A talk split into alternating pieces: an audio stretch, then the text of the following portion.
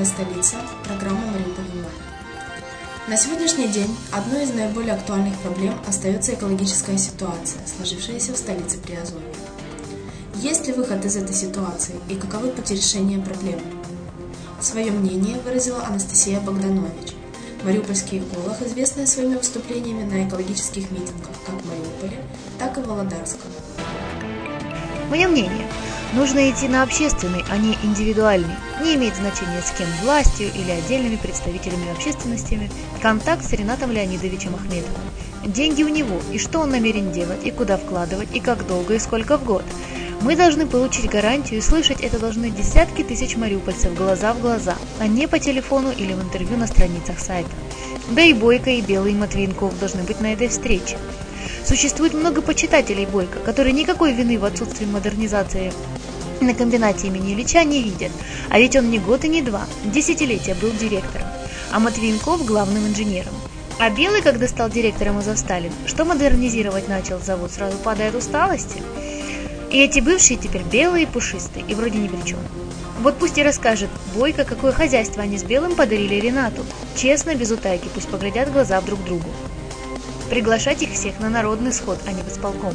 И центральные телеканалы тоже пригласить. Пусть освещение будет на всю страну, а не в кулуарах с отдельными активистами. Потом можно будет после схода и в большом зале горисполкома продолжить встречу. И пусть с городом подпишут гарантию и обязательства по принятию всех мер всеми тремя сторонами – собственником, депутатами всех уровней и властью. И под жесточайшим контролем общественности ежемесячные отчеты. Подготовите гражданам и активистам серьезные вопросы по дальнейшей политике Метинвеста касательно Азовстали и Ильича. Модернизация, развитие или частичное сворачивание на Азовстали, ликвидация скольких человек на самом заводе, плюс смежники, точное количество рабочих мест, в каком временном промежутке гарантии ежегодного финансирования и что предстоит сделать в 2013-2014 годах по внедрению новых технологий и каких именно. Что это даст экологии? Опять все нужно увязывать с цифрой потерь рабочих мест, говорить правду и не юлить. Приобретая два этих дряхлых и устаревших медгигантов, собственнику надо было хорошо думать головой и со своими профессиональными менеджерами. Я бы их отправила всех за такие изучения при приобретении этих двух предприятий к Юле на пожизненно. Нужно добиться не фальсифицированной, а правдивой информации от бывших директоров и нардепов, каком истинном состоянии находятся заводы, не теперь хвататься за голову и стать перед дилеммой для самого собственника, что дальше делать и куда двигаться. Ведь вся экологизация с модернизацией влечет за собой вложение не одного миллиарда долларов ежегодно. Надежда, что можно и по старинке и дальше, что люди будут думать, молчать и работать за те же гроши, провалилась. И сейчас пришло время думать и для верхов, и для низов, когда перспективу развития Мариуполя и как международного порта не только в промышленных, а в контейнерной перевалке перевозок, возрождение и развитие торгового флота, а пассажирских международных морских и железнодорожных перевозок. Нужно тоже все это возрождать. Международные автомагистральные возможности расширять и использовать создавая условия и механизмы для альтернативного развития отраслей легкой, перерабатывающей и других промышленностей. И здесь, я считаю, Ахметову не спортплощадки уже нужно предлагать, а серьезные проекты. И подумать, и вложить вместе с Бойко. Белым и Матвейковым как меценатом, которым этот город дорог, и через изменение законодательной базы добиться и реализовать все возможности для развития города, не превращая его в промзону. Шансы у Мариуполя и мариупольцев, в том числе и у Ахметова, есть, и они немалые. Только повернуть их не в свой карман нужно, а в развитие города. Выгоду, особенно на перспективу, это принесет всем. Я на последнем митинге высказала свою личную точку зрения.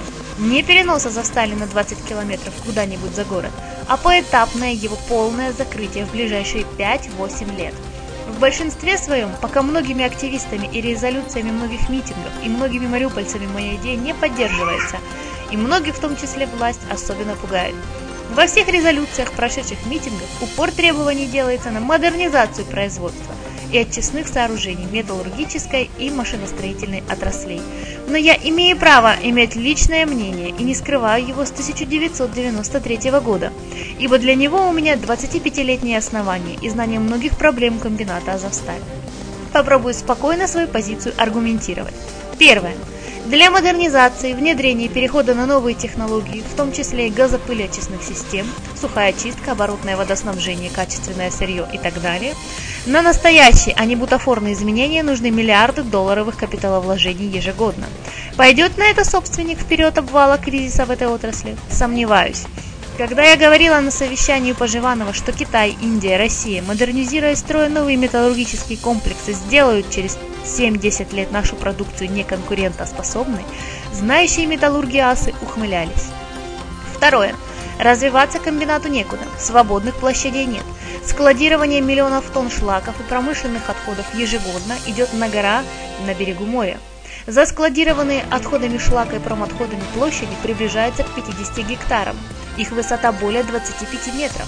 Кто живет на левом берегу и в Виноградном, видят это воочию.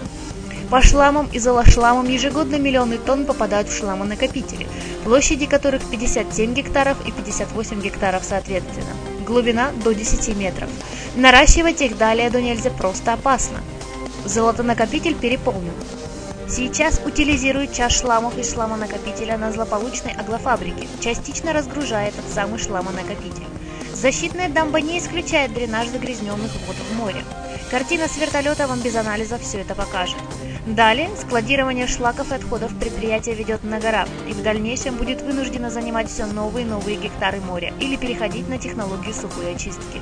А куда завод будет девать свои сухие, теперь уже шлаки? В этом случае те же миллионы тонн. Сможет ли аглофабрика комбината имени Ильича их все утилизировать или продавать, брикетировать? Если да, то кому? Есть проработки? Третье. Очистка вод промвыпуска номер 9 не включена даже в программу со всей таблицей Менделеева и тяжелыми металлами. Ее проектирование, технологии и реализация тоже не 1 миллион будет стоить. А модернизация технологий и оборудования, в том числе газопылеочистных систем комбината Ильича, сколько будет стоить? Что, там все в порядке? На 8 лет до 2020 года предполагается 8 миллиардов. Сколько потратили за 6 лет, что за сталь собственности Метинвеста? Сомневаюсь, что 6 миллиардов. И это благополучное для отрасли время. В этом году то, что запланировали, не освоили. Не хватает средств. Капитальные ремонты как надо не проводятся сейчас. Сколько тысяч сократили за это время рабочих? Сколько экологически чистых циклов и цехов не работают? Кто афишировал эти цифры? Что, тоже экологи виноваты? А власть как болела и беспокоилась, когда шло сокращение на Азовмаше, Азовстали, и десятки тысяч потеряли работу. Я что-то гвалта и озабоченности митингов недовольных рабочих не видела. И власти своих собственников они не порвали. Собственник будет развивать только то, что ему выгодно. В убыток он сможет работать ну год, ну полтора. В чем я тоже глубоко сомневаюсь. Поэтому и закрывать невыгодное производство, и сокращать рабочие места он будет, не спрашивая наше с вами мнение. Рынок, тем более такой, диктует свои законы. Я много еще аргументов могу привести, и в 10 раз больше их приведут металлурги, которые работают на этих предприятиях. И у комбината имени Ильича нет места для складирования и граншлака и просто шлаков. Старокрымский карьер вместо рекультивации складирования идет на гора. Территории заводов превращаются в лунные пейзажи, и хребты их отходов видны с Донецкой трассы. Не решена проблема утилизации твердых и жидких отходов КХЗ в поселке Сартана на грани заполнения площади Грековатая, более 15 гектаров промотходами комбината имени Ильича. Вблизи той же Сартаны. Что бы ни говорили металлурги власть, нужно еще было лет 20 назад создавать и реанимировать, а не гробить или молча созерцать, и развивать альтернативные цели отрасли легкой пищевкусовой сельско-перерабатывающей промышленности.